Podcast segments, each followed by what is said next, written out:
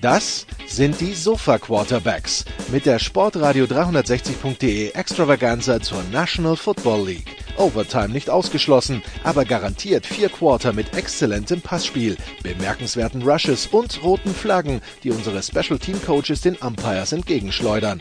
Still touchdown, no flags. Unbelievable. Und hier ist der Mann, der Tim Thibault persönlich die Beichte abnimmt. Nicolas Martin. Let's go! We gotta go to work!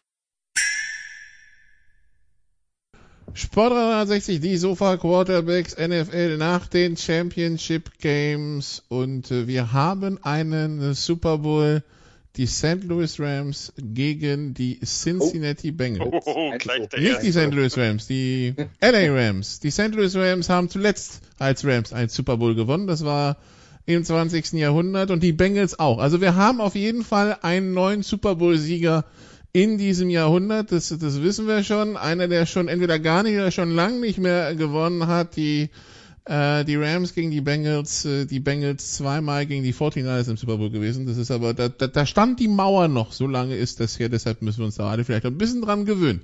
Um darüber zu sprechen, haben wir die, äh, ja, haben wir unsere Crew wieder am Start. Jan Seckwitz von Triple Option. Hallo Jan. Moin Moin und ja, mit dem Finale hat doch jeder vor der Saison gerechnet, oder? Äh, du sitzt auf diesem Sofa auch, da hießen sie noch St. Louis Rams, ne? Richtig. Aber Und Andreas sitzt wesentlich länger da, von daher. Jetzt hab ich, oh, jetzt habe ich das Intro vorweggenommen, entschuldigt. Andreas Renner von der Sonne ist auch dabei. Hallo Andreas. Hallo. Andreas ist wahrscheinlich auch der einzige von uns, der sich noch an den Super Bowl zwischen, an den letzten Super Bowl der Bengals erinnern kann. Äh, nein. Nein. Nein, weil mein, äh, also ich habe angefangen, mich intensiv mit Football zu befassen, als ich äh, ein Auslandssemester bzw. ein Auslandsjahr in äh, Kalifornien gemacht habe und das war im Jahr 1991 und da war das schon vorbei. Ja. Ich hätte, ich hätte jetzt gedacht, dass du das auch schon erlebt hättest, da ich deine Stimme schon so lang kenne in diesen Kontexten. Also ich habe das, äh, ich habe das erlebt und überlebt, aber nicht geguckt. So ging es mir auch.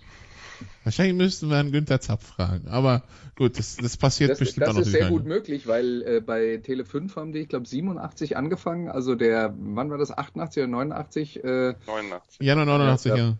Ja, genau, da war der, war der wahrscheinlich schon der Kommentator von diesem Spiel. Das war ja dieses äh, Montana auf John auf Taylor, John Taylor 16, genau. letzte Sekunde quasi und John Candy war genau, auch, oder? Das John genau. Candy Spiel vor ja. dem Montana vor dem letzten Drive. Aber gut, Lange her. Ein Teilnehmer Boomer Esiason sehen wir jeden Sonntag bei CBS in der Halbzeit. Das war damals der Quarterback der Bengals in diesem Super Bowl. Gut, dann reden wir darüber, wie diese Bengals es in den Super Bowl geschafft haben. Und man muss ganz ehrlich sagen, Jan, äh, ähnlich wie im Duell der beiden Teams in Woche 17 sah es erstmal lange Zeit nicht so aus, als würde der Sieger dieses Spiels Cincinnati Bengals heißen. Nee, überhaupt nicht, muss ich ganz ehrlich sagen. Also hätte ich nach der ersten Halbzeit niemals mitgerechnet, nicht nur wegen dem Spielstand, sondern auch mit der, aufgrund der Leichtigkeit, mit der die Chiefs da eigentlich äh, in ihrer Offense über die Bengals Defense drüber ist. Die Bengals haben ja in der Defense erstmal das gemacht, was aktuell alle versuchen, oder fast alle. Nehmen wir die Raiders mal raus. Two High Safeties, um Big Plays zu verhindern. Und hier standen, das fand ich relativ auffällig, die, die beiden tiefen Safeties halt auch wirklich tief. Ne? Also extrem tief. Das ist ja auch eine Frage, was heißt denn nur wie tief, also wie viele Safeties tief stehen, sondern auch wie tief sie stehen. Das war so ein bisschen der Tyreek Hill Faktor. Was dann aber eben sehr, sehr viel Platz verschafft hat über die, über die Mitte. Die Crosser underneath, das hat super funktioniert. Und wenn sich die Verteidigung entweder mehr auf die Mitte konzentriert oder eben auch ein bisschen tiefer, also alle ein bisschen äh, vertikaler orientiert sind, dann gab es eben diese Outlet-Pässe auf Jarek McKinnon, der damit noch ein paar Yards gemacht hat. Das war halt, lief halt einfach wie, wie geschmiert, wie geölt äh, zu Beginn. Ne? Die Bengals haben dann äh, zwar gewechselt, mal Two-Man gespielt, also mit, mit äh, Man-Coverage underneath oder eben Quarters, aber wie gesagt, sie haben äh, Bell und Jesse Bates hinten sehr diszipliniert gelassen, auch wenn es einfach gar nicht klappte am Anfang. Das muss man, äh, muss man sagen. Und äh, die Chiefs hatten da erstmal den idealen Gameplan dagegen und auch den idealen Quarterback mit Patrick Mahomes natürlich das Übliche, extrem viel Motion, viele Pässe über die Mitte oder eben an die Seitenlinie und auch vergleichsweise viele Läufe. Die haben nicht unbedingt Big Plays ergeben, aber immer wieder sechs bis acht Yards und damit konnte man natürlich das Playbook einfach weit offen lassen. Äh, Mahomes blieb geduldig und wenn die Bengals dann mit in Single High rotiert haben, was sie wenig oder selten taten, dann hat er seine Shots genommen. Äh, dieser Slot Fade auf Nicole Hartman sicherlich das beste Beispiel in der ersten Halbzeit. Äh, und Mahomes war einfach auch on fire. Er hat kaum, da war ja kaum ein Pass incomplete. Und auf der anderen Seite kamen die Bengals nicht richtig in Schwung. Äh, das Early Down Run Game klappte von dem einen längeren Play auf, auf äh, Joe, Mick, äh, Joe Mixon abgesehen gar nicht. Jama Chase wurde relativ gut verteidigt und äh, ich denke, die Bengals haben damit gerechnet, dass das so ist oder dass das so sein wird und auch anders sein wird als im vorletzten, war das vorletzte, oder? Regular Season Game, mhm. äh, wo die beiden aufeinander trafen. Und letztes ist ja immer Divisionsduell. Letztes ist immer Divisionsduell. Darum, ich wusste nicht, ob es vorletztes oder vorvorletztes war. Ähm, hatten sich eine Menge von Screens überlegt. Das war so offensichtlich so ein bisschen der äh, ihr Clou in der ersten Halbzeit, mit der sie der, der Chiefs Defense beikommen wollten.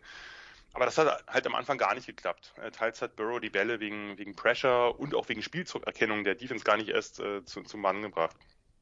Äh, auch hier war es zu, zu Beginn so, das machen die Chiefs ja sowieso, dass sie eben auch mit zwei tiefen Safeties spielen. Ich glaube, es war Ted Wynn, der das äh, schön rausgestellt hat, dass sie diesmal eben keine Press Quarters gespielt haben, wie das früher Michigan State gespielt hat, sondern Bale, also die Cornerbacks sind mit dem Snap gesunken in ihre Zonen, blieben aber so eben nah an der Line, um diese kurzen Pässe, um diese Screens, um darauf schneller zu reagieren.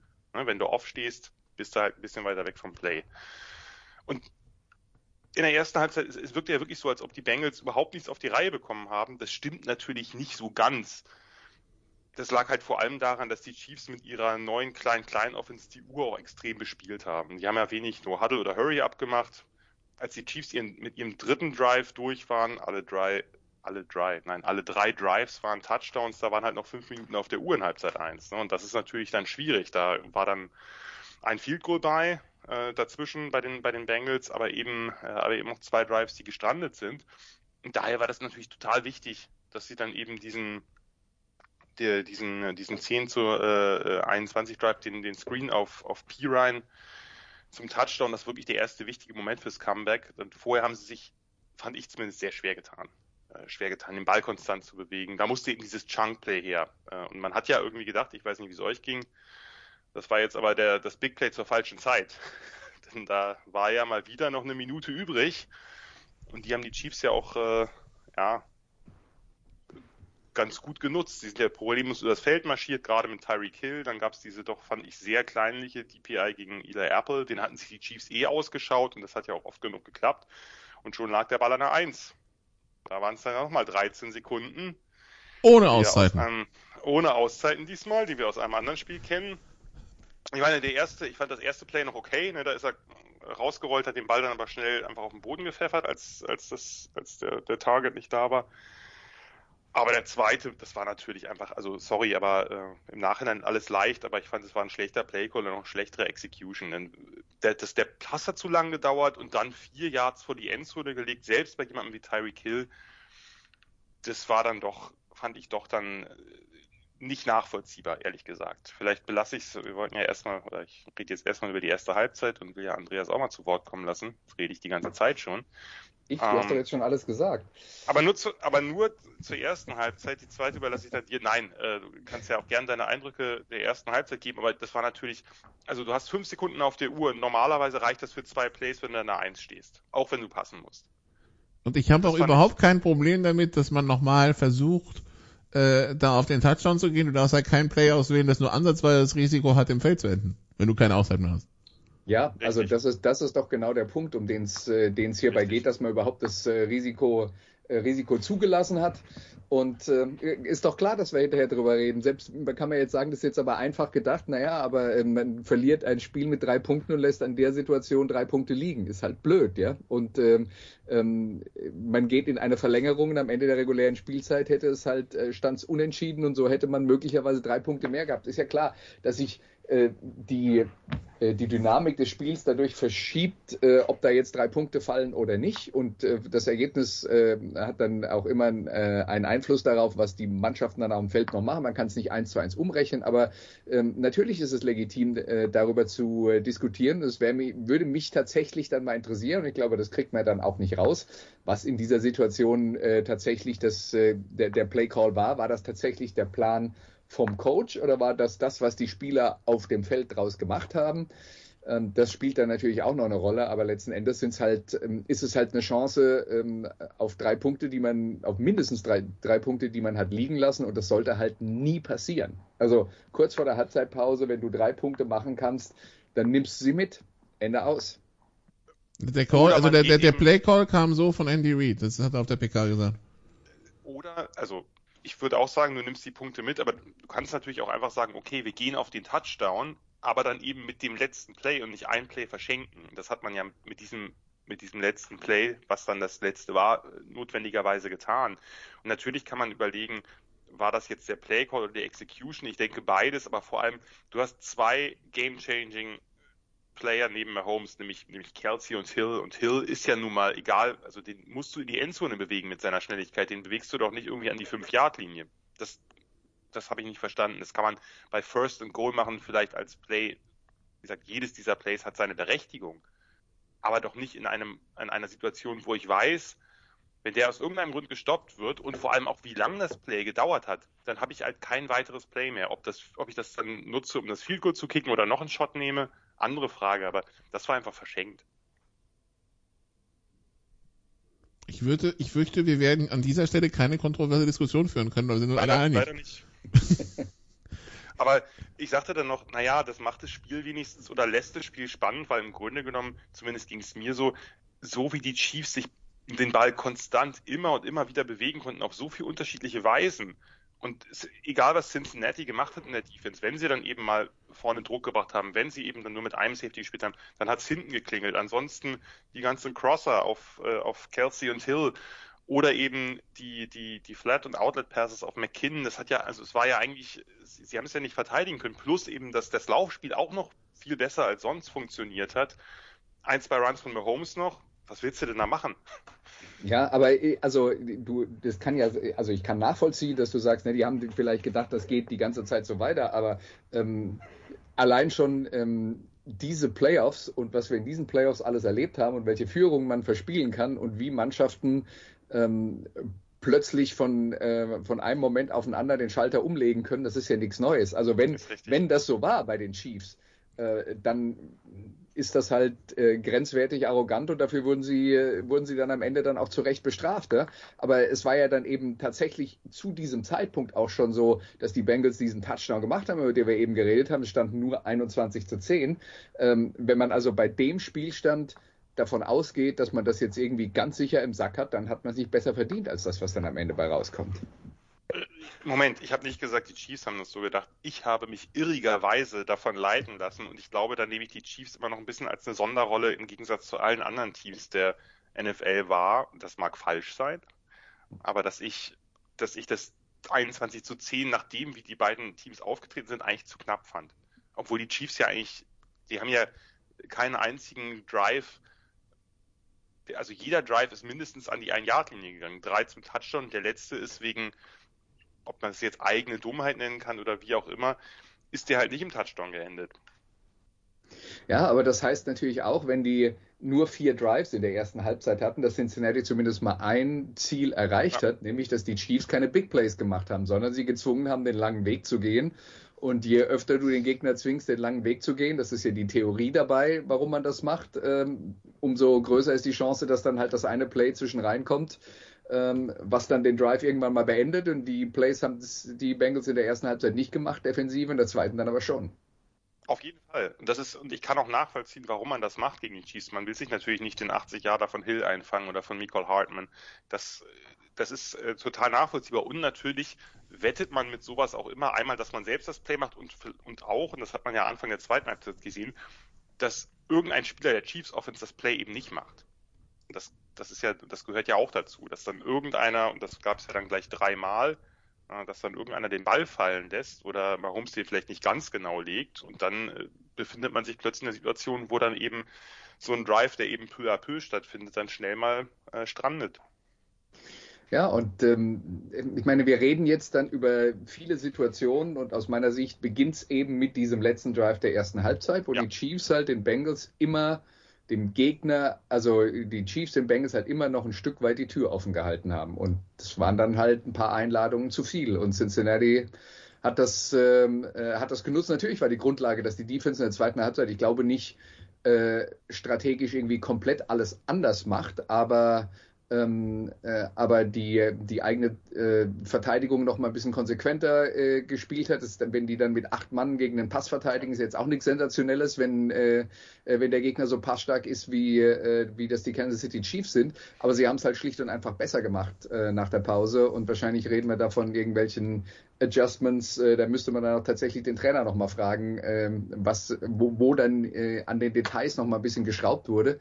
Ja, aber das hat dann halt funktioniert. Und drei Punkte für, ähm, für Kansas City stehen in der zweiten Halbzeit auf dem Board. Und die äh, Offense der Bengals war ja auch nicht äh, explosiv in der zweiten Halbzeit. Die haben zehn Punkte in der ersten Halbzeit gemacht und 14 in der zweiten. Also es war gar kein so riesiger Unterschied, äh, ähm, was äh, die Produktivität angeht. Aber es sind halt ein paar Sachen passiert. Und ich glaube, was dann halt schon auch entscheidend war, ist, dass, äh, dass Burrow halt in ähm, diversen Situationen, der hat insgesamt fünf Läufe, 25 Yards gehabt, aber dass der halt aus diversen Dritten und Sechs halt noch einen First Down gemacht hat und damit Rice am Leben gehalten hat, die am Ende zu Punkten geführt haben. Ja, auf jeden Fall. Gerade die, die Plays, wo er sich mehr, das war ja mehrfach, wo Chris Jones eigentlich schon an ihm dranhängt und man denkt ja, wenn Chris Jones an jemandem dranhängt, dann ist der Quarterback auch eigentlich am Boden, aber da hat sich Burrow ja ein paar Mal doch relativ magisch draus befreien können.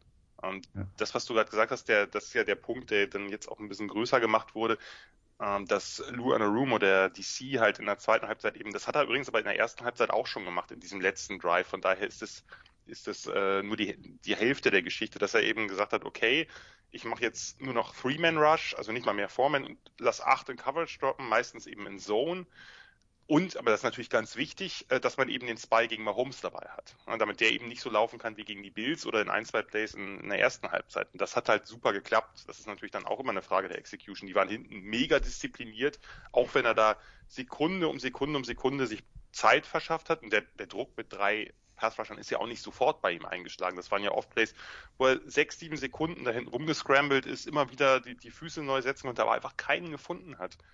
Und ähm, ja, das, äh, das ist natürlich. Das, das, das muss man dann nochmal muss man nochmal unterstreichen, ist ja nicht damit getan, dass man acht Leute zurückzieht, sondern die müssen nee. ja trotzdem ihren Job auch noch richtig gut machen. Ähm, das kann auch ganz bitterböse daneben gehen, wenn, äh, wenn da halt die individuelle äh, Qualität der Verteidiger nicht stimmt. Aber äh, das hat halt, äh, das haben die halt richtig stark gemacht. Und äh, Anna Rumo ist ja sowieso einer, der äh, in diesen Playoffs ähm, Antworten gefunden hat für Probleme, die ihm gestellt wurden. Also eigentlich das umgesetzt, was hat, was Coaching eigentlich ist, Antworten auf Probleme finden. Ja, und auch auf sehr unterschiedliche Problemlagen. Ne? Wenn man sich die Titans oder die Chiefs anguckt, das sind natürlich doch recht unterschiedliche Offenses. Und ich habe nochmal die, die Statistik, aber nur, weil es äh, das äh, bei wirklich einem Drittel, über einem Drittel, 35 Prozent der Passplays haben sie halt acht Verteidiger in Coverage gesetzt. Und genau wenn das passiert ist, hat Mahomes halt keine Antworten mehr gefunden und, und auch eben späte Sacks kassiert. Also nicht, weil der Druck sofort kam, obwohl Hendrickson und auch, äh, auch Sam Hubbard ein gutes Spiel gemacht haben, aber er hat einfach nicht mehr die freien Lücken gefunden. Und das ist eben, dass, dass das so diszipliniert, das reicht ja auch nicht nur, dass zwei oder drei Spieler gut sind, sondern dass das als Einheit so funktioniert hat, ist ja schon, ist ja schon auch eindrucksvoll, weil ich habe Mahomes selten so ratlos erlebt. Er hat auch schon andere Spiele gemacht, wo er jetzt nicht, also gerade auch Anfang der Saison, wo er dann fehlerbehaftet war. Aber hier hatte ich wirklich den Eindruck, da, dann kommt es ja eben auch am Ende, glaube ich, zu diesen Fehlern, wo er wirklich dann auch aus dem Rhythmus geriet. Also wo die Pässe auch ungenau waren, wo er dann auch. Am Ende wirkte es planlos, ja. Also irgendwie ja. überfordert und äh, irgendwo zwischen überfordert Vielleicht. und hole ich die Brechstange jetzt raus oder nicht, ja. ja? Vielleicht ist verzweifelt eher das Wort, ja. Also das oder, passiert, ja, aber das passiert ja, wenn du, wenn du, äh, wenn du Probleme gestellt bekommst und du findest keine Lösung und kannst vielleicht noch nicht mal richtig analysieren, äh, woran das jetzt eigentlich liegt. Ja? Also ähm, das, äh, das ist ja dann in der Situation auch nachvollziehbar und dass man dann diesen Druck verspürt, unter dem man dann auch Fehler macht. Ich glaube, das ist der, dieselbe Situation, die er im Lauf der Saison zwischenzeitlich hatte, dass er halt, als die Defense so schlecht war, auch diesen Druck verspürt hat. Jetzt muss ich aber was produzieren und äh, dann versucht man es zu erzwingen. Aber ähm, ich würde noch über, äh, ganz gerne über eine andere Sache reden und das hat jetzt eher was mit äh, dem Duell Offensive Line Bengals äh, Defensive Line Chiefs zu tun, nachdem die Bengals ja letzte Woche ähm, neun Sacks kassiert haben, war es diesmal gegen die Chiefs Defense, wo ja dann viele gesagt haben, ne, die können die nicht blocken. Es war genau einer. Ja. Und das ist natürlich auch ein großer Schlüssel in diesem Spiel, dafür, dass die Bengals halt in der Lage waren, 24 Punkte in der regulären Spielzeit äh, zu produzieren, was jetzt aus Sicht der Chiefs Defense kein katastrophal schlechtes Ergebnis ist. Du würdest eigentlich sagen, wenn du 24 Punkte abgibst als Kansas City Chiefs, mit der Offense, die du hast, müsstest du das Spiel gewinnen. Aber die Bengals haben äh, halt den äh, Ball gut genug bewegt. Was sie nicht geschafft haben mit ihrer Offensive Line, ist irgendwas fürs Laufspiel zu blocken, zumindest nicht konsequent und auch in der zweiten Halbzeit ähm, war es ja dann äh, schon auch ähm, des Öfteren mal frustrierend, dass sie beim ersten Versuch anscheinend Immer grundsätzlich wieder. aus Prinzip für ein oder zwei Yards in die Linie reingerannt sind und sich äh, eine blutige Nase geholt haben. Ja, aber der, das Passblocking äh, war halt deutlich besser. Das ist Punkt eins. Punkt zwei ist natürlich auch, dass, ähm, äh, dass Joe Burrow mit seiner also ist ja für viele immer noch ein bisschen überraschend, diese, ähm, diese Mobilität, die er hat. Also sagen wir mal, mit seiner überraschend guten Mobilität ähm, natürlich auch ein paar Situationen für die Offensive Line gerettet hat, äh, wo, sie, ähm, äh, wo sie selbst eigentlich Probleme kreiert haben und es nicht so gut geblockt haben. Würde ich, würde ich zustimmen. Also wenn man Burrow bei LSU gesehen hat, konnte man einen Eindruck davon kriegen, dass der schon auch einfach eine gute Pocket-Präsenz hat, dass er eben auch mobil genug ist, um mal was selbst zu machen. Aber das geht bei ihm immer ein bisschen unter, weil er einfach natürlich diese, diese starken Longballs hat. Äh, der Punkt, den du gerade angesprochen hast, das war das. Ich weiß, ich habe nicht, nicht ganz verstanden, warum sie das so gemacht haben mit diesen First Downs, dass sie immer wieder Mixen in die Mauer geschickt haben. Am Anfang hat es ja einmal. Herr Romo war auch leicht angenervt irgendwann. Hatte man ja, das Gefühl. Vor allem, ich glaube wirklich, dass der 23 Jahre oder das war am Anfang, was ja das einzige auch im Passplay, äh, im Passing hat es ja gerade am Anfang nicht so wahnsinnig geklappt mit mit äh, mit größeren mit größeren Yards oder Yardzahlen, dass der so ein bisschen, sie wollten, glaube ich, also das, das, was dahinter stand, war, glaube ich, schon auch die Uhr ein bisschen am Laufen halten. Das hatte man ja, den Eindruck hat man ja gegen die Chiefs oft, aber da blieben sie halt viel zu stark bei. Und dann hat äh, konnte Burrow immer das ein oder andere Mal das retten, äh, eben weil er sich auch befreien konnte und, aber du hast vollkommen recht, die, die Line gerade, wenn man vorher überlegt, ah, Chris Jones, wenn man mit Jeffrey Simmons solche Probleme hat, wird man die mit Chris Jones auch haben. Hatten sie ein, zwei Mal, auch nicht übermäßig oft, aber da hat sich dann eben Burrow doch öfter daraus befreien können. Äh, und sie haben eben auch, sie haben eben auch äh, Lösungen gefunden außerhalb des Laufspiels und außerhalb von Jamar Chase, der ja einfach konsequent gedoubleteamt wurde. Der hat ein, zwei wichtige Plays gemacht, aber sie haben es ja sonst geschafft, eben gerade T. Higgins einzubinden mit diesen Inbreaker, äh, mit den Inbreaking Routes, mit den Crossern. Und das zweite natürlich, wenn man davon redet, dass die Chiefs Defense, die meiner Meinung nach kein so schlechtes Spiel gemacht hat, da bin ich ganz bei dir, 24 Punkte nur abgegeben hat. Von den 24 Punkten ist der eine Touchdown und das ist ja einfach eins der Big Plays, dass man im Nachhinein viel zu schnell vergessen hat, fand ich zumindest auch in der Nachbereitung, ist eben diese Interception von BJ Hill. Und dass, dass er da den Ball abfängt, ja für einen solchen Big Man auch, fand ich doch relativ athletisch. Äh, weil da haben sie das kurze Feld bekommen und da dann auch, äh, auch sofort den Touchdown gemacht äh, auf, auf Jamar Chase mit dem, mit dem ungeliebten Goal-Line-Fade, aber mit Chase kannst du das halt spielen das, das ist natürlich, das ist natürlich ein absoluter Knackpunkt im Spiel gewesen, dass du da eben dann den, äh, innerhalb von wenigen Minuten von 10 zu 21 auf, auf Ausgleich halt äh, stellst, weil eben diese, diese Interception dazwischen ist und die Bengals nicht mal eben den langen Weg gehen müssen. Dazu kommt dann halt, wenn bei den Chiefs, bei den Chiefs war ja wirklich einfach der Wurm drin in, in, der, in der zweiten Halbzeit. Ne? Das nochmal hier die, die Drives waren halt Punt, Punt, Interception, dann Punt bei Three and Out, noch ein Punt bei Three and Out. Ja, die Bengals waren auch alles andere als fehlerfrei. Hm, Burrow hat eine Interception geworfen, dann hat er diese beinahe Interception auf Nick Bolton, wo er den niemals da noch irgendwie ins Feld werfen darf. Der muss halt an die Seitenlinie gehen. Ja, und dann hat man am Ende irgendwie das Gefühl, fand ich zumindest, dass diese, sagen wir mal, es ist ja keine neue Strategie, aber die Strategie beginnt immer früher, dass man halt mit der Uhr zu spielen beginnt, dass man die Uhr schon irgendwie Mitte und hier ja fast schon Anfang des vierten Viertels halt sehr, sehr stark benutzt, runterlaufen lässt, um dem anderen Team möglichst wenig Chancen zu geben. Die Bengals fand ich da auch ein bisschen konservativ, ein bisschen vorsichtig, gerade eben in der Red Zone bei Long Distance waren sie sehr hasenfüßig. Da haben sie irgendwie ihre eigenen O-Line, obwohl die keinen so schlechten Job gemacht hat, nicht so recht getraut, wenn ich, dass sie da immer bei Third and Goal oder Third and Long dann irgendwelche äh, Swing Passes oder Screens gecallt haben. Ja, äh, hat, hat ja am Ende geklappt und sie haben halt ihrem Rookie-Kicker McPherson halt ja wirklich sehr, sehr, sehr, sehr doll vertraut. Kann man ja nicht anders sagen. Äh, ja. Auch zu Recht, aber. Aber also weißt du, ich habe also vorsichtiges Play-Calling. In manchen Situationen kann ich das absolut nachvollziehen. Und zwar immer dann, wenn der Gegner weiß, was du tust. Also wenn der Gegner weiß, dass du ein Pass wirst und du, deine Schwäche ist die Offensive Line, dann äh, ja, weiß ich schon, oder kann ich schon nachvollziehen, warum man äh, in diesen Situationen dann äh, eben auch vorsichtiger agiert, weil man ja dann eben auch weiß, boah, das sind die Situationen, da können wir genau die Fehler machen, die uns äh, möglicherweise das Spiel kosten. Und das haben sie ja über weite Strecken vermeiden können. Das ist richtig. Äh, ich bin auch ganz bei dir. Ich finde das auch nicht, nicht schlecht, hier konservativ und vorsichtig zu sein, aber gegen Mahomes, es hat sich am Ende ausgezahlt, aber gegen Mahomes sehe ich das immer ein bisschen, oder das heißt kritischer, aber es ist halt einfach äh, ein Quarterback, der wie kaum ein anderer eben dafür steht, den Ball schnell übers Feld zu bewegen, schnell übers Feld bewegen zu können. Und da weiß ich, also da helfen vielleicht viel Goals weniger, als wenn du jetzt gegen die Titans spielst oder so, wo du, wo du dich in, auf so ein Slugfest eher einlassen kannst. Das hat ja am Ende geklappt. Und ich meine, die Chiefs, das muss man ja auch dazu sagen, haben das ja ähnlich gespielt dann am Ende. Und da müssen wir, glaube ich, nochmal drüber reden. Also dieser letzte Drive, der beginnt mit sechs Minuten etwa.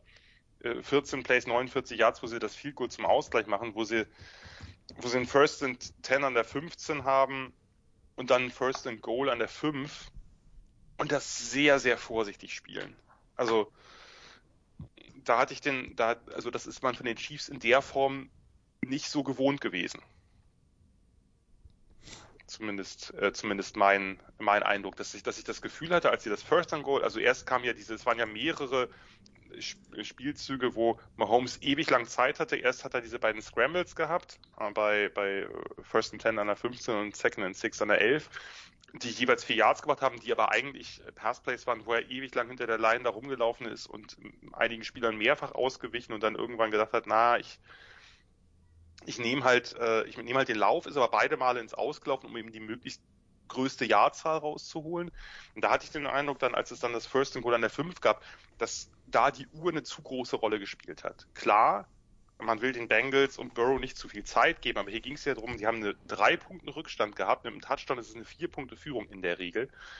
Und das heißt, die Bengals müssen dann auch wirklich den Touchdown machen und nicht nur ein Field Da fand ich es ein bisschen, da hatte ich auch den Eindruck, dass Mahomes gerade bei dem Second and Goal den Sack lieber nimmt, als ein Incompletion zu werfen. Als irgendwas zu probieren. Ich weiß nicht, wie es euch oder ihr ging, Andreas. Also ich fand es ja, also, also ungewöhnlich, ich, ähm, sagen wir mal. Ja, ja, äh, ja, das stimmt. Aber ähm, wir haben ja gerade darüber geredet, dass äh, was in dieser zweiten Halbzeit passiert ist. Und wenn das jetzt der letzte Drive der zweiten Halbzeit war, das heißt, dass all das, was sich an Problemen angehäuft hat in der zweiten Halbzeit, im Laufe der zweiten Halbzeit, das hat der, der Quarterback dann auch im Hinterkopf. Und äh, da kann ich äh, vielleicht schon auch nachvollziehen, warum man sich davon nicht so ganz frei machen kann und dann eben nicht so befreit spielt, wie man das gerne normalerweise tun würde. Ja, das stimmt. Das stimmt. Ich hatte nur den Eindruck, dass er also das war so ein bisschen, dass er da, dass ihm da so ein bisschen der Mut gefehlt hat. Ich meine, man hätte ja auch verstehen können, wenn sie im, im Second and Goal nochmal den Lauf machen, wenn es ideal läuft, geht er zum Touchdown, da kommt er halt zumindest noch näher an die Goal-Line ran. Aber so, finde ich, musst du die Shots zumindest nehmen, gerade wenn du natürlich auch solche Skill-Player hast, anstatt da dann äh, zwei, der zweite war ja dann wirklich auch so, dass er das Field Goal nicht automatisch gemacht hat. Gut, es hat ja, es hat ja dann zumindest das Minimalziel geklappt, das, äh, das Spiel in die Overtime zu bringen. Von daher, und sie haben ja auch den Cointoss gewonnen, aber irgendwie. Und das Publikum hat schon gefeiert, wären sie im Super Bowl. Und ich ja. dachte, naja, habt ihr mal geschaut, was sie die letzte halbe Stunde gemacht haben in der Offense? Da kommt, da kommt vielleicht, Nikola raus. Vielleicht haben zu viele das wörtlich genommen mit äh, der Diskussion aus der Vorwoche, dass die Mannschaft, die den äh, Cointoss gewinnt in der Overtime, dass die dann auch das Spiel gewinnt. Es ist auch ein Skandal, Andreas, dass die Bengals dann Defense gespielt haben, ne? Also. Ja, äh, klar, das, das ist natürlich auch äh, genau das Argument für die ganzen Diskussionen, die es vorher gab hier. So kann es halt auch laufen.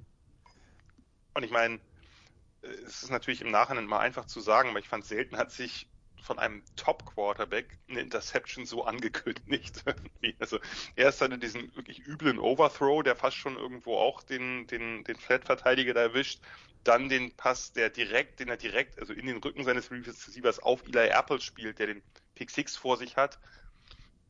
das, der, der dritte, also die Interception, das hatte so ein bisschen was von, von Rogers letzten Wurf. Bei Dritter und Zehn einfach mal irgendwie lang, langer Hafer und mal gucken, ob es klappt. Das war so ein bisschen wirklich auch so ein Verzweiflungsball. Da passt das verzweifelt vielleicht wirklich äh, auf. Ich, also das, da, da würde ich jetzt ganz gerne nochmal drüber reden, weil das ist ja jetzt etwas, wo man bei, bei Mahomes äh, dann mittlerweile auch ein bisschen sowas wie ein Muster erkennen kann, dass wenn es nicht richtig läuft, dass der sich halt auch so in Probleme reinspielt.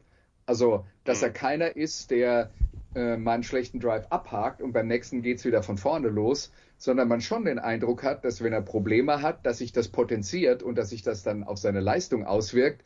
Und Aaron Rodgers ist genau das richtige Beispiel dafür, weil wenn ich eine wirkliche Schwäche bei dem sehe, ist, dass er halt in Spielen, in denen es nicht läuft, seiner Mannschaft nicht hilft, sondern die Probleme eher vergrößert.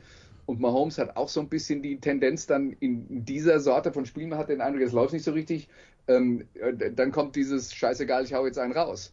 Ja, und mhm. der landet dann halt oft beim Gegner. Ähm, jetzt könnte man sagen, Matthew Stafford hat auch diese Tendenz, ja, und äh, der hat ja dann äh, gestern ein Spiel gewonnen.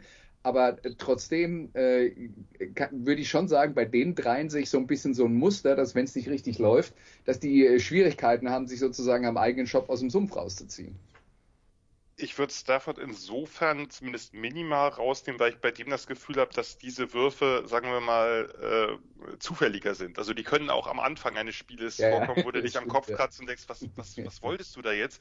Und bei, bei Mahomes hatte man hier wirklich diesen, dieses Gefühl, dass er, dass er dann presst, das hat man ja Anfang der Saison schon gehabt, als das nicht lief, als alle dann auf äh, Two-High-Safeties und beweglich langsam übers Feld umgestellt haben. Er hat ein paar Wochen gebraucht, dann lief es ja auch sehr gut so. Das muss man ja auch dazu sagen. Vielleicht sind diese Adjustments im Spiel da schwieriger, weil er, weil er es aber auch gewohnt ist, immer Lösungen zu finden und auch Lösungen nicht nur im System, sondern auch außerhalb zu finden, durch seine Improvisation, die ja nach wie vor sensationell gut ist. Da müssen wir ja nicht drüber reden, aber hier hatte man wirklich den Eindruck, wie gesagt, im Nachhinein leicht zu sagen, aber ich hatte wirklich den Eindruck, oh, oh, das sieht gerade gar nicht gut aus. Kann natürlich auch immer sein, dass ihm danach einer gelingt, ist ja nicht unmöglich.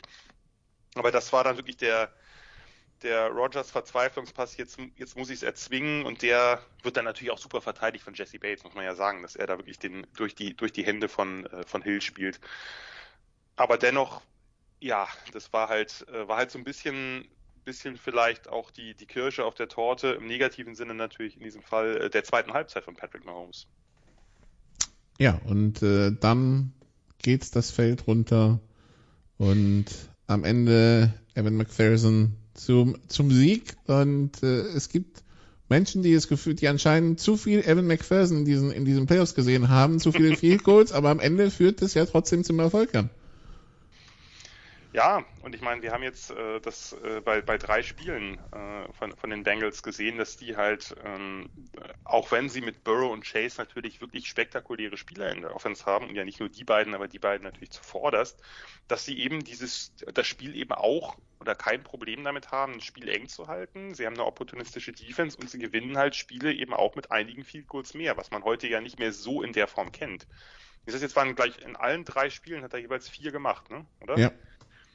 Äh, und zum Teil, ich meine, da waren ja nun auch einige dabei, die jetzt nicht automatisch waren. Und man hat den Eindruck, der hat wirklich äh, keinerlei Nerven. Also da zeigt keinerlei Nerven. Das ist schon, das ist schon beeindruckend, ob das jetzt sein Leben lang so bleiben wird oder ob das gerade eine Phase ist, weiß man bei Kickern nie so genau. Aber die Phase ist natürlich jetzt auszunutzen, weil man hat den, man hat nicht den Eindruck, wenn der aufs Feld kommt und auch dieses, das Spielchen, was sie da gemacht haben äh, beim, äh, beim, äh, war das das, äh, das 13 zu 1, nee, das war das, äh, war das das 13 zu 21? Nee, das war das, äh, das war das erste Field Goal, ne? Das lange. Ähm, das ja. lange war das 24 zu 21. Äh, stimmt, genau, ja. Das lange war das 24, 21. Das, äh, wo, das war ja einer, eines dieser Plays, wo sie dann eben doch sehr vorsichtig bei, bei Third Down waren, wo du denkst, du, du lässt in so einem Moment, lässt du doch deinen Rookie-Kicker nicht einen 50-Pluser versuchen. Doch. Doch. doch ist halt so. Und ich meine, wenn er die, wenn er die der, der hatte ein schlechtes Spiel, der hatte einmal, der hat einmal Nerven gezeigt dieses Jahr, das war gegen Green Bay am Ende, wo, wo, wo aber, also, wo dieses absurde Verkicken losging auf beiden Seiten, ja. Äh, aber ansonsten. wobei man aber sagen muss, dass da äh, war Crosby aber auch der unsichere Kantonist, weil bei, bei McPherson waren das, glaube ich, damals zwei einer war sogar deutlich, glaube ich, über 50 und die waren beide hauchdünn daneben. Ja. Also das waren jetzt nicht irgendwelche Gimmies äh, wie bei, bei Mason Crosby, die er da verkickt hat. Das ist schon insgesamt eine relativ eindrucksvolle Rookie-Saison für den Kicker, kann man nicht anders sagen. Und der ist natürlich allein wenn man sich diese drei Spiele halt anguckt und wie wichtig die Field Goals in diesen drei, es waren ja alles drei enge Spiele, umkämpfte Spiele und auch ja überraschend defensiv geprägte Spiele, dass der in allen dreien einfach die Nerven hat und jeden einzelnen versenkt, Hut ab. Ja, ähm, definitiv. Was bleibt von den Chiefs, äh, Andreas? Natürlich fühlt sich das jetzt wie eine Enttäuschung an. Nichtsdestotrotz die Chiefs viermal am Stück im, Camp im AFC Championship Game, zwei gewonnen, zwei verloren, ein Super Bowl gewonnen, ein Super Bowl verloren, äh, ein Offside davon entfernt, dass es drei Super Bowls sind. Also man kann ja jetzt echt nicht sagen, dass, äh, dass das bei den Chiefs nicht läuft. Ähm, es war jetzt aber trotzdem eine schwierige Saison. Es, es wirkte, es wirkte ja, behäbiger als die letzten Jahre. Ich würde es aber positiv sehen, weil die letzten drei Jahre war ja irgendwie ähm, alles, wie der Bayer sagt, ein gemade Wesen. Ne? Also es hat alles funktioniert für die Chiefs und jetzt mal abgesehen von diesem äh, Nackenschlag im letzten Super Bowl haben sie ja also wirklich auch äh, eine beeindruckende Konstanz gehabt, dass sie jetzt in dieser Saison mit Problemen umgehen mussten, wo Leute sie dann zwischendurch schon komplett äh, abgeschrieben hatten, die sie wahrscheinlich vorher als klaren äh, Super Bowl-Favoriten Nummer eins gesehen haben und dass sie sich aus den Problemen rausgearbeitet haben, Lösungen gefunden haben, mit einer anderen Spielweise oder mit einer an, angepassten Spielweise erfolgreich waren. Das würde ich jetzt äh, grundsätzlich als äh, erstmal positiv sehen, weil es halt zeigt, dass es mehrere Dimensionen gibt, sowohl was das Coaching angeht, als auch was die äh, einzelnen Spieler angeht und was ein Patrick Mahomes angeht. Und ansonsten, glaube ich, gibt es keine neue Erkenntnis über die Kansas City Chiefs. Solange die Patrick Mahomes haben, werden sie immer eine Mannschaft sein, die eine äh, Chance hat, um Super Bowl zu spielen. Natürlich, solange Mahomes nicht möglicherweise von äh, irgendwelchen Verletzungen oder so körperlich so beeinträchtigt ist, dass er sein Leistungsvermögen nicht abrufen kann. Aber der Typ gibt er halt immer eine Chance und äh, wir reden da von einem Super Bowl-Fenster, was für die Chiefs geöffnet ist und wir sind jetzt gerade mal im äh, am Ende des äh, vierten Jahres von diesem äh, geöffneten Super Bowl-Fenster und das kann noch zehn Jahre so weitergehen. Ja, die Chiefs waren zwischendurch drei und vier. Äh, ganz besonders nach diesem Spiel gegen die Titans sah es als ganz übel aus. Danach haben sie alles gewonnen, außer wenn sie auf die Bengals getroffen sind. Ja, schön gesagt. Ich ähm, man hat ja irgendwie trotzdem nicht so richtig damit gerechnet und die, die Lines der, der Wettbüros haben das ja auch ein bisschen wiedergespiegelt, dass die, dass die Chiefs halt, dass das eben doch vielleicht irgendwie ein Flugwin war von den Bengals, war es nicht, das wissen wir spätestens jetzt. Ja, bin ganz bei Andreas, die, die Chiefs werden nirgendwo hingehen, die haben halt nach dieser schwierigen Phase und die, denke ich, sie halt auch wachsen lassen und sie auch natürlich variabilisiert hat, einfach dadurch, dass sie äh, ein bisschen brauchten, um eben diese, diese sehr vorsichtigen Defenses, die Big Plays verhindern sollten, die das quasi das Einzige, was sie erstmal machen, ist Big Plays zu verhindern und die Chiefs zur Execution zwingen.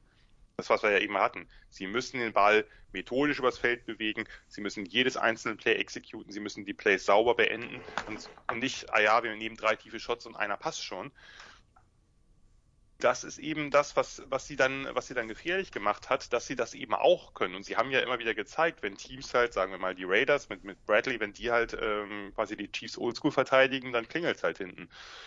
Von daher denke ich, für, ist natürlich jetzt enttäuschend, gerade nach dem Spiel gegen die Bills, was du, was du kaum noch, kaum noch gewinnen kannst eigentlich, dass du jetzt dann als doch relativ hoher Favorit äh, mit einer hohen Führung auch noch im Rücken zu Hause gegen die Bengals rausfliegst, das wird, das wird einen Moment äh, wehtun, vielleicht auch noch einen, einen längeren Moment.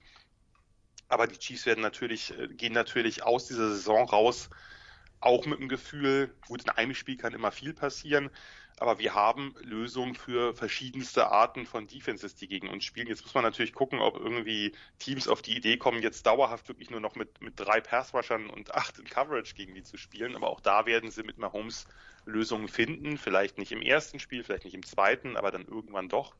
Von daher, die Chiefs sollten uns, so eben nichts Großartiges mit seiner Gesundheit passiert, ähm, sollten uns in den nächsten Jahren äh, in den tiefen Playoffs erhalten bleiben. In, in einer Division. Ja, ich glaube, ja. Nikola noch eins angefügt, solange das Dreigestirn offensiv mit Mahomes, Kelsey, Hill mit dabei ist, solange werden die ein Problem bleiben. bis halt bei einem oder mehreren von denen äh, das Leistungsvermögen nachlässt. Und jetzt ist die Realität, wahrscheinlich wird Mahomes die erheblich, eine erheblich längere Phase haben, in der er herausragende äh, Leistungen bringen kann als die anderen beiden. Das heißt, es wird der Tag kommen, wo es für Kelsey, äh, bei Kelsey nicht mehr reicht, wo es bei Hill nicht mehr reicht, wo sie vielleicht den Verein verlassen werden. Dann muss man sehen, welche Lösungen die Chiefs finden offensiv, welche herausragenden Spieler sie finden, weil aber die drei zusammen sind halt äh, das Fundament von allem, was sie in der Offensive tun. Solange die drei äh, zusammen sind und noch einigermaßen äh, auf dem Höhepunkt ihres Leistungsvermögens sind, solange äh, wird es fun äh, gut funktionieren und danach wird man halt um Mahomes eine zweite Mannschaft aufbauen müssen. Tom Brady ist ja im weitesten Sinne das beste Beispiel dafür, wie sowas laufen kann. Der in New England im Prinzip quasi, die haben ja quasi drei oder vier Mannschaften um den herum aufgebaut mit Topspielern auf den äh, Skill-Positionen und ja, das ist dann der, der nächste Schritt. Ähm, dann muss man mal gucken, wie das dann läuft und äh, wie schnell das dann geht, dass sie wieder ganz vorne mit dabei sind. Aber wie gesagt, solange die drei da zusammen sind, und das sehe ich noch zwei, drei Jahre so, würde ich mir da jetzt gar keine großen Gedanken machen. In einer Division, Andreas, die insgesamt interessant werden könnte, weil die Chargers ja die Chargers, das haben wir dieses Jahr gesehen, das war ja ganz okay, was die, was die da gebracht haben. Ähm, Broncos, man sagt ja weiterhin einen Quarterback davon entfernt, äh, da mitzuspielen und die Raiders, die jetzt so anscheinend zur nächsten Außenstelle der Patriots werden. Ja, die und Houston wollen irgendwie alle New England ähm, West werden, wie auch immer. Äh, klar, also das ist natürlich eine Division, da sage ich dir aber auch ganz ehrlich, wenn ich jetzt äh, äh, der, ein neuer Headcoach bei den Raiders wäre, und selbst wenn ich da hinkomme und sage, Derek Carr ist eigentlich ein guter NFL-Quarterback, oder man kann auch sagen, er hat dieses Jahr gezeigt, er ist ein sehr guter NFL-Quarterback, auch wenn er vielleicht nicht ganz zum Elite-Level hört, aber äh, gehört, aber direkt da unten drunter, ähm, müsste man irgendwie einsortieren. Aber hey, du hast jedes Jahr vier Spiele gegen Justin Herbert und Patrick Mahomes, das ist ganz schön Mist. Mindestens vier, genau, ja. Das äh, definitiv eine äh, ein Faktor. Gut, also das ist das ist die AFC West. Wir schauen in die NFC. Die wussten also, es geht gegen die Bengals. Die Frage war, wird die dritte Auflage eines Super Bowls Bengals 49ers oder wird es ein Super Bowl Bengals Rams? Das Ganze im Super Bowl Stadion in Inglewood, Kalifornien. Das wenn wir großzügig sind, 50-50 nach Fans gefüllt war. Gefühlt war es 55 San Francisco, obwohl die Rams wirklich alles getan haben, dass die Niners-Fans nicht reinkommen, aber hat nur so mittel geklappt. Ja, und auch hier haben wir ein spannendes Spiel erwartet, das äh, erstmal massiv defensiv losging. Andreas, keine Punkte im ersten Quarter. Und äh, ja, auch im, im, im zweiten Quarter hat es dann gedauert, bis wir, bis wir ein bisschen mehr äh, Action auch ähm, in den Endzonen gesehen haben. Bis dato äh, die Rams mit, äh, ja, mit kurz vor der Endzone mit einer Interception und äh, dem einen oder anderen Fehler, der die gute Bilanz, die sie statistisch hingestellt haben, irgendwie sich so gar nicht in den Punkten, in den Punkten widerspiegelte. Ja, also das war das große Problem von den Rams. Sie haben den Ball gut bewegt. Ähm, dass äh, San Francisco da mit null Gegenpunkten aus dem ersten Quarter und mit sieben insgesamt äh, aus der ersten Halbzeit rausgekommen ist, war ja ein mittleres Wunder und hat tatsächlich mit dem, was man auf dem Platz äh, gesehen hat, relativ wenig zu tun gehabt. Aber ich glaube, was, äh, was in dem Spiel aus Sicht der Rams passiert ist, ist äh, nur, dass es nochmal gesagt ist, die haben die sechs Spiele vorher gegen San Francisco allesamt verloren. Zuletzt am letzten Spieltag der regulären Saison, wo sie sogar einen 17 Punkte Vorsprung zu Hause äh, verspielt haben, um das äh, Spiel dann am Ende noch zu verlieren. Ähm, für die Rams war es unabdingbar, dass zwei Dinge passieren, damit das nicht zum siebten Mal eine Niederlage gibt. Das erste ist, sie mussten das 49ers Laufspiel stoppen. Und das hat herausragend gut geklappt. Unterm Strich waren es am Ende 50 Yards mit 20 Läufen für die 49ers und der längste Lauf äh, für San Francisco in dem Spiel war 9 Yards. Also das hatten sie wirklich komplett im Griff. Das war der erste Schritt, weil San Francisco halt in vielen Spielen in den letzten Jahren mit ihrem Laufspiel, vor allen Dingen mit ihrem Outside-Zone-Spiel, das Spiel so dominiert hatten, dass sie halt einen 15 bis 20 Yard Drive nacheinander hingelegt haben und die Rams mit ihrer explosiven Offense gar nicht aufs Feld kamen. Das hat äh, Los Angeles tatsächlich sehr effektiv geschafft und damit war San Francisco darauf zurückgeworfen, dass ihr, ihr Fundament der Offense nicht funktioniert hat und sie mussten halt so spielen, wie sie es eigentlich nicht wollen, nämlich vermehrt auf den Pass setzen. Also sie haben 30 Pässe in dem Spiel geworfen, sind nur 20 Mal gelaufen. Ideal wäre aus Sicht von Kyle Shanahan mindestens andersrum. Ähm, es war also, es war also so, dass äh, die Rams es tatsächlich geschafft haben, dass San Francisco auf Plan B zurückgreifen muss. Da muss man aber auch ehrlicherweise sagen, ähm, dass das Passspiel von San Francisco um Garoppolo lange so gut funktioniert hat, dass sie äh, ja tatsächlich damit geführt haben.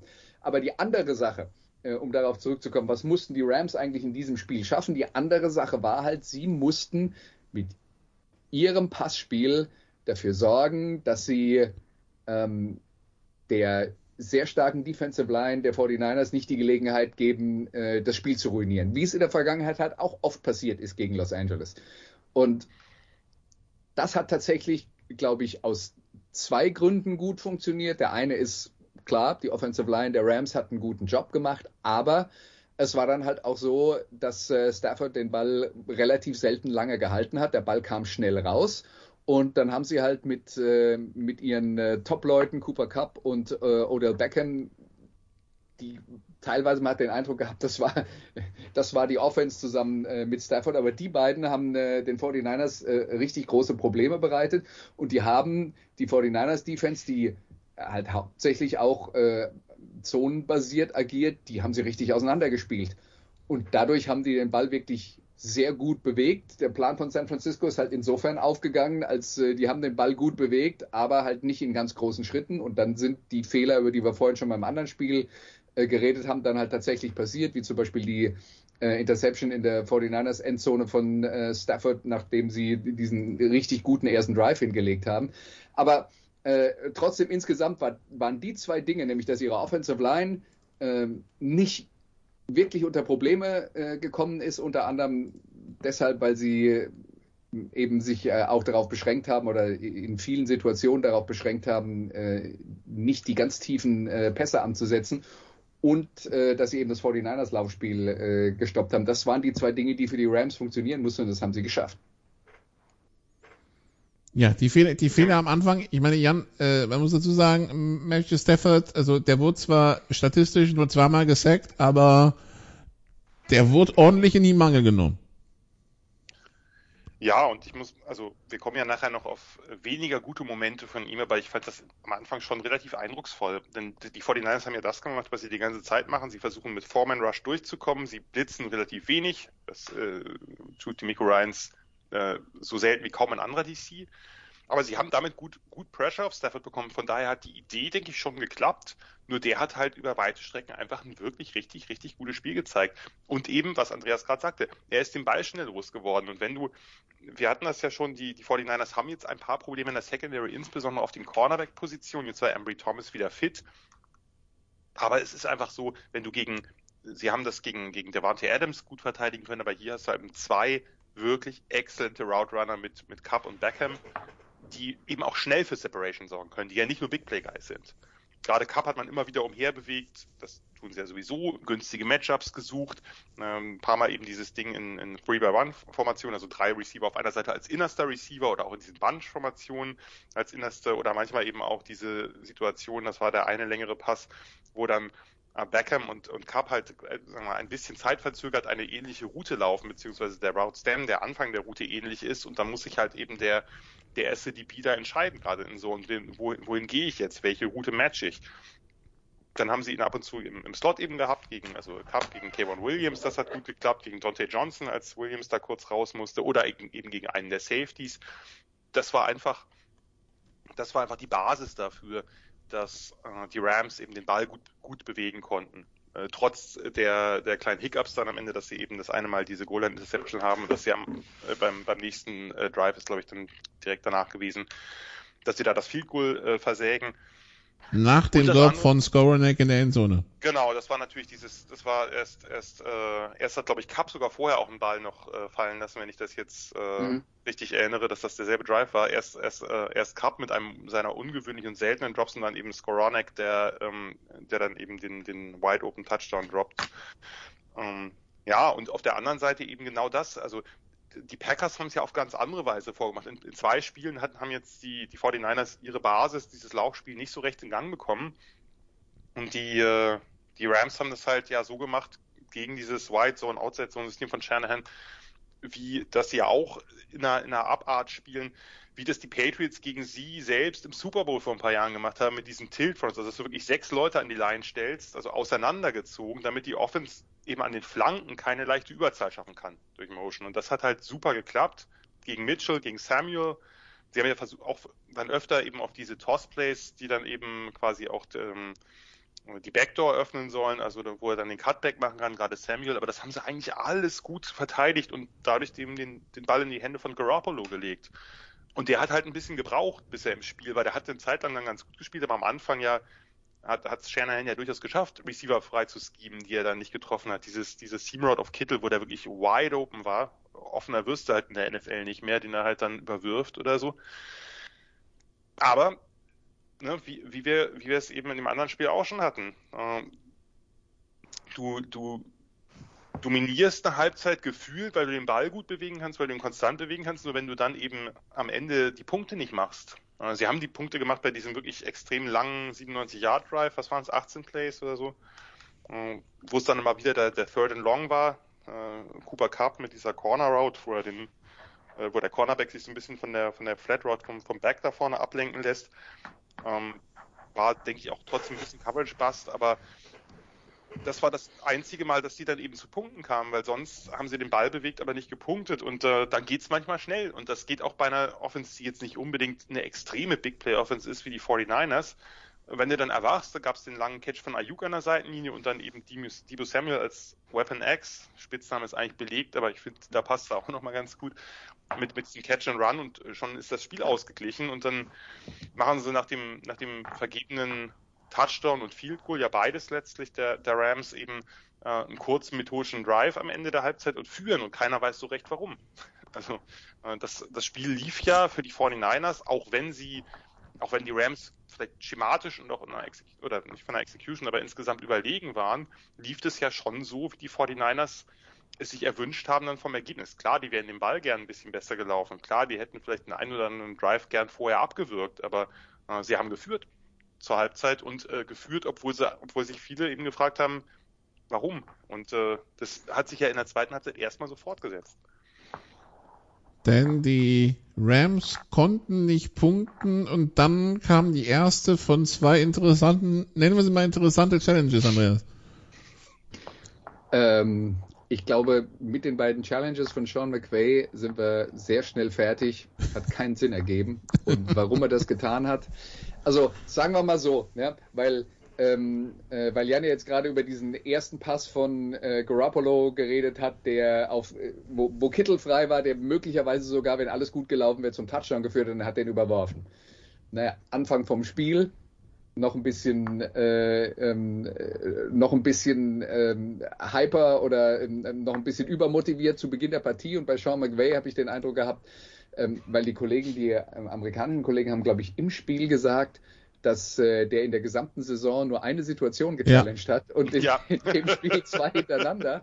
Ja, ähm, da habe ich dann auch den Eindruck, dass der vielleicht mit der Situation in dem Moment äh, ein wenig überfordert war und ja, er hat uns einfach nur Lebenszeit geraubt und seinem Team halt äh, zwei Auszeiten, die man ja in jedem Fall gut gebrauchen kann.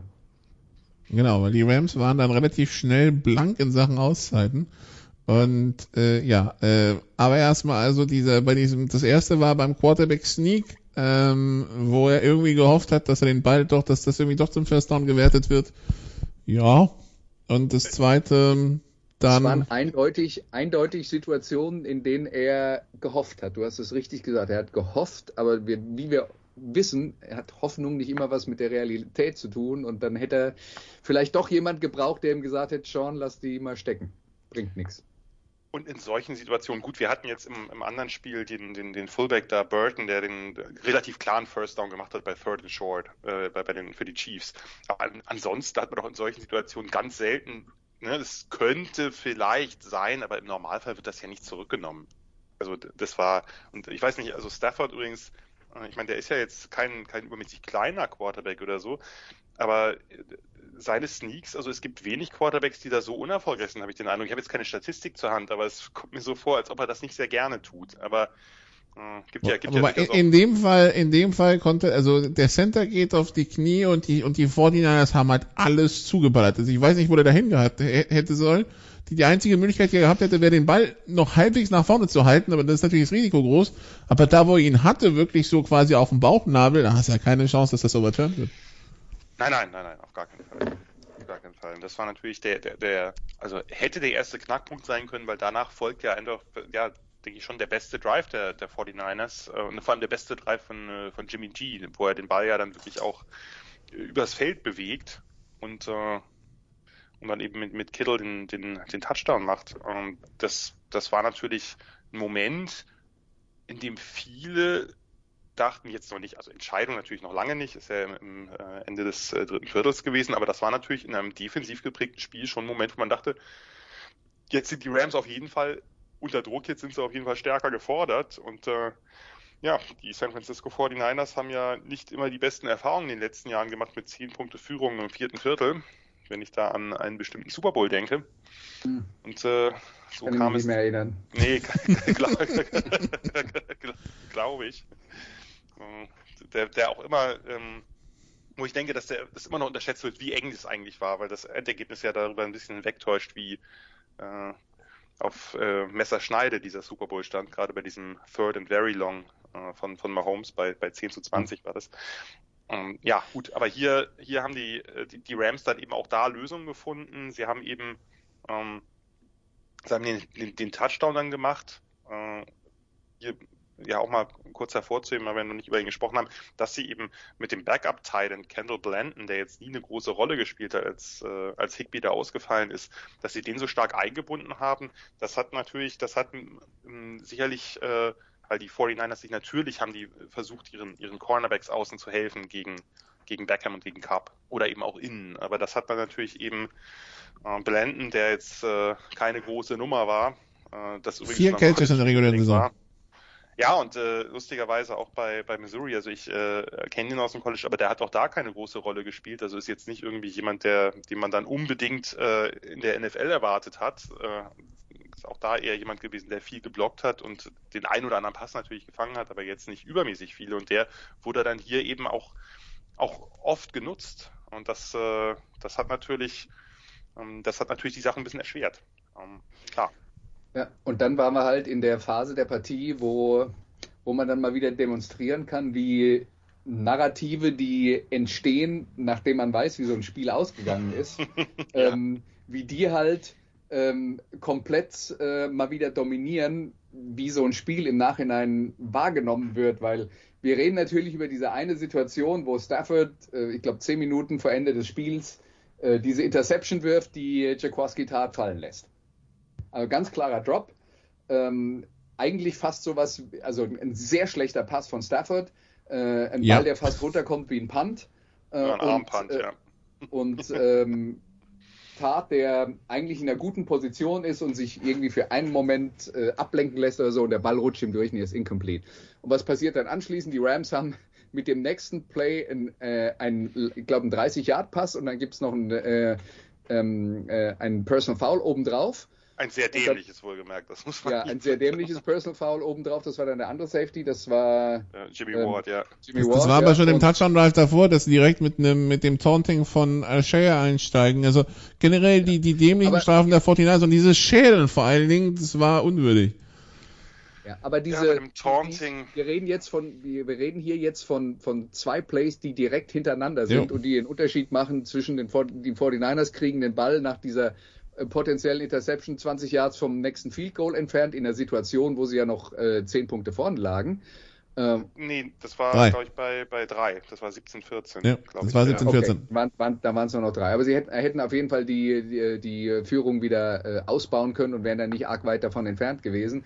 Ja, und so machen die Rams dann halt den Touchdown. Und am Ende des Spiels entsteht daraus eine Situation, weil die 49ers ja, wie wir wissen, in, ähm, nicht erfolgreich laufen konnten, wo sie dann mit einem Rückstand am Ende den Ball bekommen und selber werfen müssen. Und da passiert genau das, was aus Sicht von San Francisco nicht passieren darf. Und ich meine damit jetzt nicht, dass Jimmy Garoppolo das Spiel gewinnen muss, sondern dass die Offensive Line der 49ers, die Defensive Line der Rams mit Van Miller und äh, mit den all äh, den anderen Topstars, die da äh, mit dabei sind, äh, blocken sollen.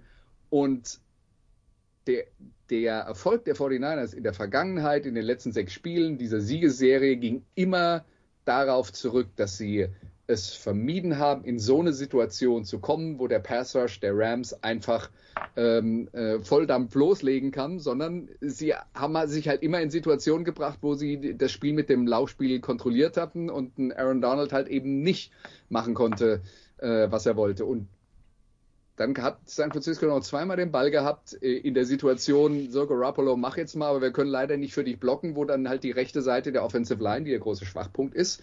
Ähm, muss man ja auch sagen, mit Tom Compton spielt er ein Backup und mit Daniel Brunskill auf ähm, rechten Guard einer, der tatsächlich nicht äh, Top-Niveau in der NFL ist und das haben die Rams dann halt gnadenlos ausgenutzt und dann bricht dann halt die Pocket zusammen und was dann passiert, also gefühlt war so zweimal hintereinander unvollständiger Pass äh, äh, beziehungsweise Drop beim ersten Versuch, äh, dann weggeschlagener Pass beim zweiten Versuch und beim dritten Versuch bricht alles zusammen und Garoppolo, der nicht der mobilste ist, muss versuchen, noch was zu retten und das klappt dann halt nicht. Aber ähm, wir reden jetzt dann halt von, äh, von dem Narrativ, um das geht und das Narrativ ist ja jetzt nach dem Spiel, ah, die Rams haben die richtige Entscheidung getroffen, sie haben Stafford geholt und Stafford hat sie ins gelobte Land geführt und er hat allen bewiesen, dass er eben doch ein Top-Quarterback ist. Und jetzt stellt euch nur mal vor, was passiert wäre, wenn Tat diesen Ball gefangen hätte. Die 49ers hätten aus dem Drive einen Touchdown gemacht, die Rams wären nicht mehr rangekommen. Umgekehrt ist das Narrativ jetzt, naja, Garoppolo, viertes Quarter und das kann der ja nicht, der ist ja nicht in der Lage, ähm, äh, ein Team in so einer Situation zum Sieg zu führen, auch wenn er das in, in so Two-Minute-Situationen in dieser Saison wirklich sehr, sehr, sehr oft geschafft hat, inklusive mehrfach in dem Spiel gegen die Rams ja. Ähm, ja. vor drei Wochen. Ja. Aber, und auch äh, gegen die Packers vor nicht allzu langer Zeit ja, zum Game-Winning genau. Ne? Also. Genau, genau. Also, äh, aber da dominiert dann halt das Narrativ und das Narrativ ist halt, Stafford hat allen gezeigt, er ist ein Topmann und Garoppolo hat allen gezeigt, dass er es nicht kann und das ist jetzt die Realität, in der wir leben, in der Football-Wahrnehmung, wo man dann auch sagen muss, okay, da ist jetzt ein Play zwischendrin, das hätte dieses Narrativ komplett auf den Kopf gestellt, aber es ist halt nicht passiert. Vor diesem Play, halt, Jan, Übrigens ja, genau, ist, ist, das genau. vier, ist dieses vierte und zwei, wo äh, vorher ähm, Sean McVay seine letzte Challenge und damit sein, sein letztes Timeout einfach in Müll entsorgt, muss man einfach mal so sagen, weil ich weiß nicht, wo der da einen Fumble gesehen haben will, aber gut. Und dann ist es vierter und zwei und, äh, und zumindest die, die Option ist da, dafür zu gehen. Die, die, die Niners schicken die Offense raus, die nur die Rams ins Upside locken soll und dann mit jeder auf Game soll man panten. Danach kommen halt diese zwei Plays mit dem Drop und mit dem langen Pass und dem äh, und dem Taunt und dem äh, und dem Schädeln von Ward und dann ist quasi der Punt wieder weg. Äh, diese vierte und zwei müssen wir darüber reden. Müssen wir. Ich würde kurz über vorher noch über einen Moment reden. Also das ist, glaube ich, ein, ein, interessanter Drive, weil der ja schon in der Rams Hälfte war. Sie haben Second and One, was natürlich eigentlich eine ideale Situation ist. Dann läuft Elijah Mitchell für ein Jahr Traumverlust. Sie haben Third and Two und da machen sie halt eigentlich ein Play, wo ich denke, das ist eine gute Idee, weil sie das vorbereitet haben, wo sie wieder Trent Williams in Motion schicken, wo alle denken, naja, es geht wieder über die Flanke. Und dann lassen sie einfach Use Check einen Fullback Dive machen quasi. Äh, oder ein Trap, ich weiß, muss ich nochmal gucken. Aber das war nach dem Motion, das war eigentlich, fand ich, eine sehr, sehr gute und smarte Idee. Das sieht im Nachhinein furchtbar doof aus, weil er, weil er eben keinen Yard vorankommt, ist auch gut verteidigt. Ja, und dann haben wir diese Situation. Übrigens, äh, bei diesem Play ging es Leonard Floyd wie Richard Carey, das, das die Woche davor, der hat sein Leben kurz an sich vorbeigehen sehen. Äh, der äh, ist, weil Trent äh, Williams eingeschlagen ist. Der ist kurz äh, kurz weg gewesen. Ähm, nein, ähm, das, das, ich kann nachvollziehen, warum man hier, dass man hier sagt, man müsste es eigentlich ausspielen, weil sie natürlich auch relativ nah an viel Reichweite sind. Ist natürlich aber auch so, wenn du zwar vorher zwei äh, Short-Yardage-Situationen nicht verwertest, machst du dann genau in dem Moment die dritte. Äh, ist vielleicht was anderes, wenn du halt einen Third and Ten hast und also jetzt rein psychologisch betrachtet und dann eben neun Yard Gain oder einen acht Yard Gain hast, dann hast du vierten und zwei und denkst, ach komm, wir sind gerade irgendwie, wir haben gerade ein, ein, positives Play gehabt, lass uns noch eins machen. Soll, sollte man, sollte man drüber reden, aber letztlich, also so, so gut ich diese Diskussionen und so nötig sie finde, dass Teams durchaus mal aggressiver sein sollten bei Fourth Down, habe ich aktuell den Eindruck, dass es ein bisschen übersteuert ist. Also als ob Coaching nur daraus besteht, dass man irgendwie Fourth Downs ausspielt oder nicht und sich daran auch nur die Qualität von Coaches bemisst. Das halte ich für eine wirklich grandiose Vereinfachung. Äh, das ist natürlich für Fans ein, ein, Moment, an dem man sich festhalten kann. Man sieht das und kann gleich sagen, ha, ich wusste es besser, man hätte dies oder jenes machen können. Das ist natürlich nur ein mini, mini, minimaler Anteil von Coaching. Das sollte man vielleicht hier nochmal deutlich machen, weil das, glaube ich, vielen gerade nicht mehr bewusst ist, die eben nur noch auf solche Situationen achten. Ich du, du meinst die vierte Versuche, die haben mittlerweile das Clock Management als äh, Hauptkritikpunkt äh, am Coaching ja. in der NFL abgelöst? Also diese Saison fällt es mir zumindest extrem auf. Äh, es gibt ja auch Kritik daran, das will ich gar nicht, will ich gar nicht bestreiten, aber das ist jetzt äh, gefühlt immer der einzige Punkt, an dem sich, an dem sich Coaching-Qualität bemisst und da um ein NFL-Headcoach zu sein, da gehört doch einiges mehr dazu, als äh, sich nur für den richtigen Fourth Down Call zu entscheiden. Wobei man ja auch sagen muss, äh, meistens ist das Narrativ ja so, äh, man sollte es machen und wenn man es macht und es scheitert, war es der falsche Play Call. Und dann hat man natürlich aber auch, sagen wir mal, eine sehr einfache Situation für sich äh, geschaffen, in der man eigentlich immer richtig liegt. Ich wäre tendenziell, hätte ich es wohl auch versucht. Es ist natürlich aber immer schwierig, weil du natürlich die, die, die Rams in einer, in einem sehr defensiv geprägten Spiel, in einem Spiel, in dem nicht viele Punkte gefallen ist, quasi an der Mittellinie ranlässt, wenn es nicht klappt. Gut, klar, der, der, im Nachhinein, sie haben das, sie waren dann schnell da, einfach dadurch, dass, äh, äh, dass eben dieses Play über auf Beckham kam plus die Strafe. Nur wenn, wenn der, wenn, wenn Tart diesen Ball abfängt, und das war wirklich so eine von diesen seltenen Situationen, wo man so viel Zeit hat zu überlegen, dass man fast nie in der, in FL hat, dass, dass das vielleicht zu viel Zeit war, dass er den Ball da wirklich, den muss er ja wirklich nur irgendwie kontrollieren. Dass da, da gab es ja keinerlei sagen wir mal, keinen Moment von irgendwie Body Control, der da mit reinspielt, was ja oft sonst der Fall ist. Er hat zwei Chancen, ihn zu fangen. Einmal, einmal geht er ihm an der Schulter runter ja, ja. und einmal dann äh, quasi am Brustkorb. Das, das, das zweite Mal, also das, wo er dann nachgreift, da ist vorbei schon. Also das, äh, der eigentliche ist der erste, erste Touch quasi. Das ist der Moment, wo, wo er ihn fangen muss. Aber sei es drum, ist natürlich, ist natürlich eine Situation, an der sich jetzt, an der sich jetzt ein bisschen entzündet. Auf der anderen Seite ist es ja genauso bei, als es dann 17-17 steht, ist es nicht ganz so eindeutig, hat ja äh, Ramsey auch die Chance bei diesem sehr schlechten Wurf von Garoppolo, wo er auf den, äh, sozusagen vor die, vor die Route im Break, dass er eigentlich den Pick Six machen muss. Ja, da, da prallt der Ball ihm äh, dann am, am Shoulderpad ab solche Situationen, das von Tart sieht halt fürchterlich bitter aus und wird ihn wahrscheinlich äh, noch ein bisschen verfolgen. Das tut mir persönlich auch leid, weil letztlich äh, ist es natürlich auch falsch, dass sich sowas immer in einer Szene entzündet, aber es war nun mal natürlich ein Schlüsselspielzug, da müssen wir nicht drüber reden, der dann eben das, äh, das Spiel weitergeprägt hat, weil man hatte so, oder ich hatte so ein bisschen die Eindruck, dass die 49ers da im vierten Viertel so einen langsamen Tod sterben. Die, die Rams konnten den Ball besser bewegen, äh, die 49ers hatten die Führung, das hätte ja auch gut ausgehen können. Sie hätten irgendwie irgendeinen Stop machen müssen und der ist ihnen da nicht mehr gelungen und in der Offense ging dann ja einfach kaum noch was und das ist das, was Andreas angesprochen hat. Ich fand die O-Line in den ersten drei Vierteln im Passblock relativ gut, was natürlich aber auch daran liegt, dass die dass die 49ers durch ihre sehr ähnlichen Formationen, aus denen sie eben äh, Läufe und, und Play-Action-Pässe machen, dass, dass das eben nicht so leicht zu erkennen ist, auch ein, für einen Aaron Donald oder für einen Von Miller oder Leonard Floyd nicht. Und am Ende, als sie dann in diesen äh, Wir müssen passen Modus gekommen sind, da sind die dann ja auch alle durchgekommen und das war ja dann vielleicht auch so ein bisschen paradigmatisch bei der bei der Interception, dem entscheidenden, letztlich dann entscheidenden Play, äh, diesen, dieser Interception von Trevin Howard, dass da ja wirklich alle drei bei ihm eingeschlagen sind. Da ist ja wirklich die Pocket von allen drei Seiten, von vorne und von den beiden Seiten kollabiert, weil eben äh, Donald, äh, Floyd und Miller da, äh, da sich bei ihm getroffen haben das war dann natürlich insgesamt, insgesamt ein bisschen, bisschen unglücklich gelaufen für die 49ers. Das, äh, die werden sich über einige dieser Szenen ärgern müssen. Insbesondere natürlich, da wird man nicht drum herumkommen, wird es immer die Diskussion geben, was ist, wenn Tart den Ball fängt. Man ist 17, 14 vorn, man hat den Ball irgendwo, äh, was weiß ich, was so un ungefähr um die Mittellinie rum, ja. Äh, also in einer, in einer sehr guten Position und kann das Spiel dann vielleicht womöglich nach Hause laufen, wobei das mit dem Laufen natürlich auch nicht so geklappt hat, aber ihr wisst, was ich meine.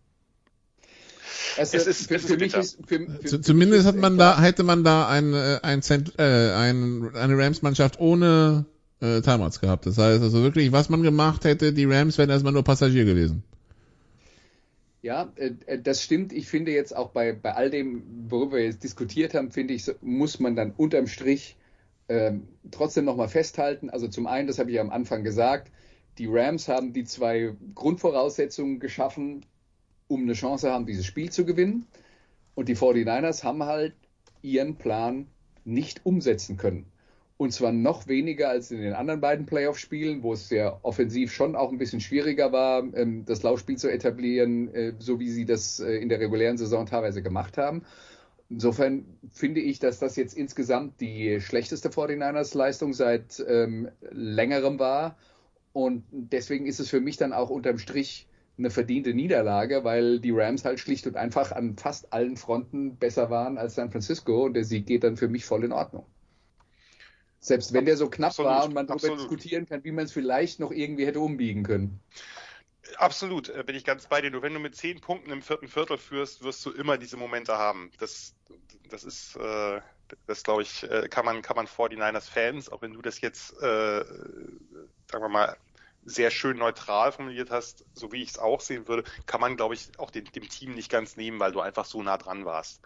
Klar. Auch ob, ob, du's, ob das jetzt verdient war oder verdient her, ist natürlich dann auch müßig. Übrigens, ein, ein Play, was man vielleicht noch erwähnen sollte, ist eben dieser ein Slant auf, auf Cup, der die, äh, der die Rams dann in, in Field Goal Range, in eine endgültige Field Goal Range gebracht hat beim, beim dritten Versuch. Da waren sie ja, das, das ist vielleicht nochmal auch ein, ein Schlüssel, weil da hat äh, San Francisco es mit dem Blitz versucht und da hat Sony Michel den gerade so, aber doch sehr gut aufgenommen dafür, dass der, dass der mit Schwung kam.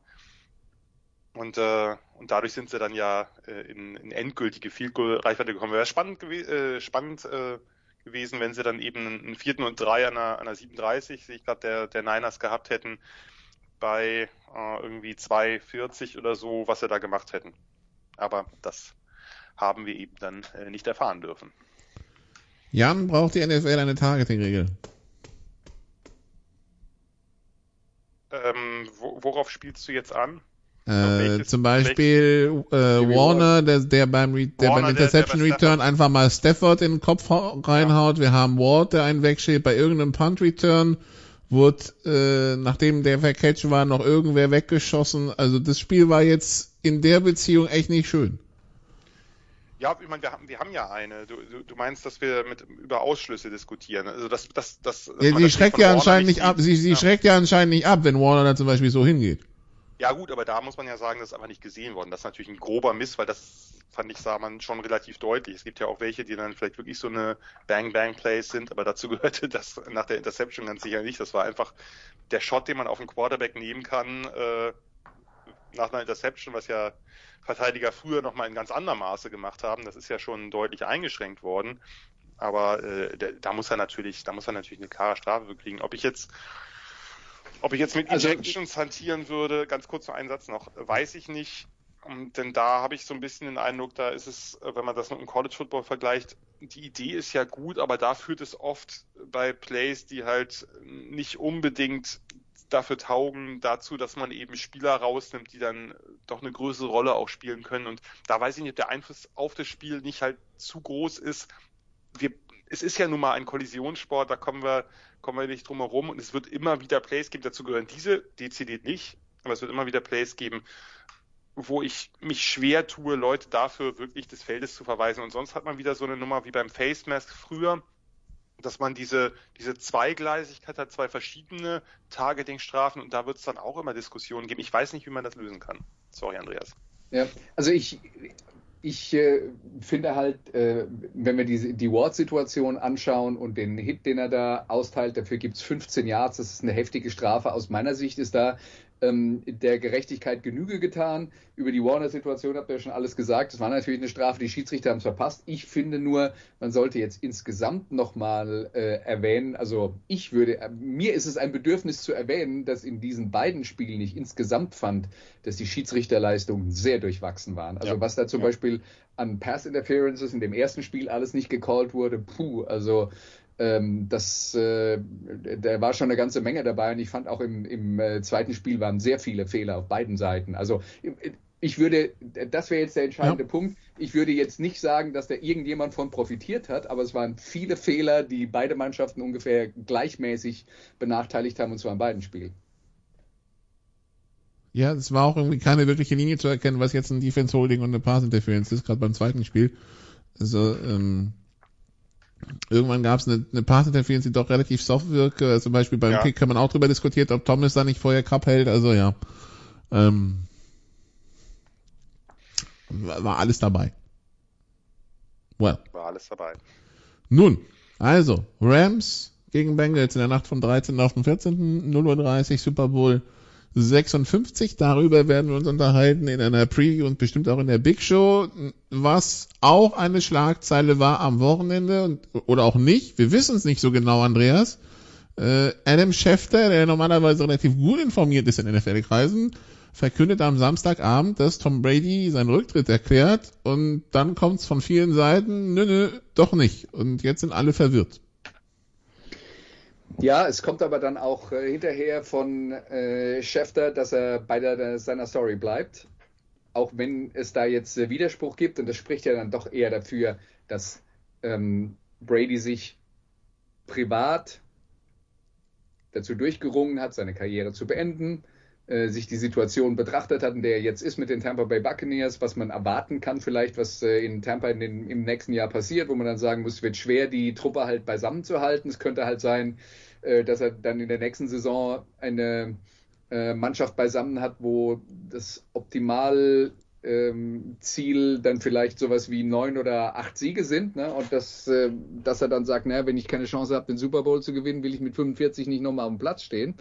Also das wäre aus meiner Sicht eine nachvollziehbare Denkweise. Und ich glaube oder ich vermute, wenn ich das jetzt weiter interpretiere, was da passiert ist, ist, er hat das Privatleuten erzählt, irgendjemand hat es weitergetratscht und Brady hätte das halt gerne selber verkündet und vielleicht dann auch nicht unbedingt am Tag vom Championship Game, weil da sollten halt andere Dinge im Mittelpunkt stehen. Und ähm, ja, so, dass ich denke, unterm Strich sind da jetzt zwei Sachen, also äh, sind zwei Möglichkeiten. Ja, das eine ist, dass Brady jetzt sagt, ja, ich warte jetzt noch ein paar Tage und dann sage ich, ich habe mich entschieden, äh, zurückzutreten und jetzt bin ich mir sicher und die andere Nachricht war verfrüht. Oder, oder er sagt, wenn ihr Idioten hier ähm, die Meldung raushaut, bevor ich bereit bin, spiele ich noch ein Jahr und das habt ihr dann davon. Jan, wie hast du es wahrgenommen? Diese ganze Aufregung und Nicht-Aufregung am Samstag? Ja, erstmal bin ich von ausgegangen, dass das relativ fix ist, weil Chef da jetzt nicht unbedingt sehr oft äh, Gerüchte rausposaunt, bevor sie nicht irgendwie doch äh, auch eine reale Basis haben. ansonsten sehe ich es wirklich so wie Andreas, also dass, ähm, dass Brady natürlich nicht glücklich damit sein kann, weil er natürlich die Zügel alle in der Hand halten will, äh, was diesen großen Moment, diesen letzten großen Moment, der er auf der sportlichen Bühne hat, auch wenn es natürlich dann kein rein sportlicher mehr ist, aber ein, sagen wir mal, ähm, äh, einer, der eben diesen, diese, diese unglaubliche Karriere beendet. Das hätte er natürlich gern alles selbstbestimmt gemacht. Äh, an einem Tag, der ihm passt, äh, zu einer Zeit, äh, die ihm passt, nicht unbedingt irgendwo zwischen irgendwelchen wichtigen NFL-Spielen. Ähm, und ja, also man könnte, man, es, es ist nicht vollkommen ausgeschlossen, äh, auch wenn ich äh, weiterhin glaube, dass er aufhören wird, aber es ist nicht zumindest nicht vollkommen ausgeschlossen, dass Brady mit seinem unglaublichen Ehrgeiz sagt, so jetzt zeige ich es allen nochmal, wer weiß, aber äh, ich gehe davon aus, dass er jetzt vielleicht ein bisschen länger wartet, irgendwo in der Zeit jetzt äh, vor dem Super Bowl, aber äh, dann doch auch sein Karriereende verkündet. Denn die, die Zahl, die Anzeichen, das war ja in der Saison noch nicht unbedingt so, aber jetzt so in den letzten Wochen gab es ja doch äh, immer mehr Anzeichen einfach aus diesem ganzen äh, aus dieser ganzen medialen Gemengelage rund um die NFL äh, mit den meistens relativ gut informierten äh, Beatwritern oder eben den, den NFL-Journalisten. Ich gehe davon aus, dass äh, äh, dass er jetzt einfach nur einen Moment sucht, an dem er das gut verkünden kann. Aber bei Brady weiß man nie und äh, wir haben das ja auch bei anderen Quarterbacks gesehen, äh, Brad Favre, der immer dann doch dieses Itch wieder verspürt hat, dass er vielleicht doch noch mal ran muss. Vielleicht äh, erleben wir das bei Tom Brady auch. Äh, ich habe schon den Eindruck, dass äh, Brad Favre vielleicht ein bisschen emotionsgesteuerter war als Tom Brady. Deswegen das ist hoffe ich, dass uns das war, erspart bleibt. War, war, auch, war auch nicht ganz, muss ich sagen, also war jetzt nicht ganz ernst gemeint, vor allem kein direkter Vergleich, denn bei Brad Favre hat das ja irgendwann auch ein bisschen, sagen Dieses wir mal, Drama da, als der da in, Green Bay eingeflogen ist und wo ging es? Ging es ging's dann zu den Jets, naja. Ja, und, äh, und zu den Jets ja auch nur, weil er am Anfang nicht zu den Vikings durfte, aber relativ klar war, dass er bei den Jets halt äh, wirklich nur für ein Jahr ist, bis er dann von da aus dann bei den Vikings anheuert. Sagen wir mal, das Ego von Brett Favre äh, war sicherlich nochmal etwas ausgeprägter in solchen Momenten wie das von Tom Brady, obwohl der sicherlich auch über kein gerade kleines Ego verfügt, aber Favre war da sicherlich nochmal eine, eine etwas andere Nummer. Äh, ich wollte nur dieser, dieser Moment des, des, des Kitzelns, den immer wieder beschreiben, dass es ihn doch irgendwie wieder juckt. Äh, wer weiß, ob Brady nicht äh, in so einem Moment zumindest drüber nachdenkt. Also, dass er es sportlich noch drauf hat, haben wir ja gesehen. Gut, also, das äh, für die nächsten Wochen könnte, äh, je nachdem, was da passiert, äh, könnte es auch relativ voll werden 2027 auf der Hall of Fame Bühne, weil ähm, ja, wir müssen gucken, was macht, also Big Ben hat ja schon seinen Rücktritt bekannt gegeben, was macht Aaron Rodgers, macht, was macht Rob Gronkowski, was macht Tyron Matthew, was macht JJ Watt, was machen solche Leute alle, ja? ähm, schauen wir mal, ähm, ob die alle weitermachen oder nicht. Gut, also, so viel zu, äh, zu den Conference Championship Games. Wie gesagt, den, den Super Bowl previewen wir dann getrennt. Ähm, äh, Super Bowl 56 in äh, Inglewood, Kalifornien im SoFi Stadium. Ja, äh, mehr US-Sport gibt's dann natürlich am Donnerstag wieder in der Big Show. Und äh, dann bleibt mir noch zu sagen, danke Andreas, danke Jan, danke liebe Zuhörer, bis zum nächsten Mal. Wir sind noch nicht rum mit der NFL-Saison. Tschüss und ich erspare uns allen den Tipp zu, zum Pro Bowl. Bis dann. Ciao. Das waren die Sofa Quarterbacks mit der Extravaganza zur National Football League auf Sportradio 360.de. Wenn Sie Fragen, Anmerkungen, Gegenbeispiele haben, schreiben Sie uns entweder auf unserer Facebook-Seite über unseren Twitter-Account at sportradio360 oder direkt an steilpass at sportradio360.de. Great job, guys!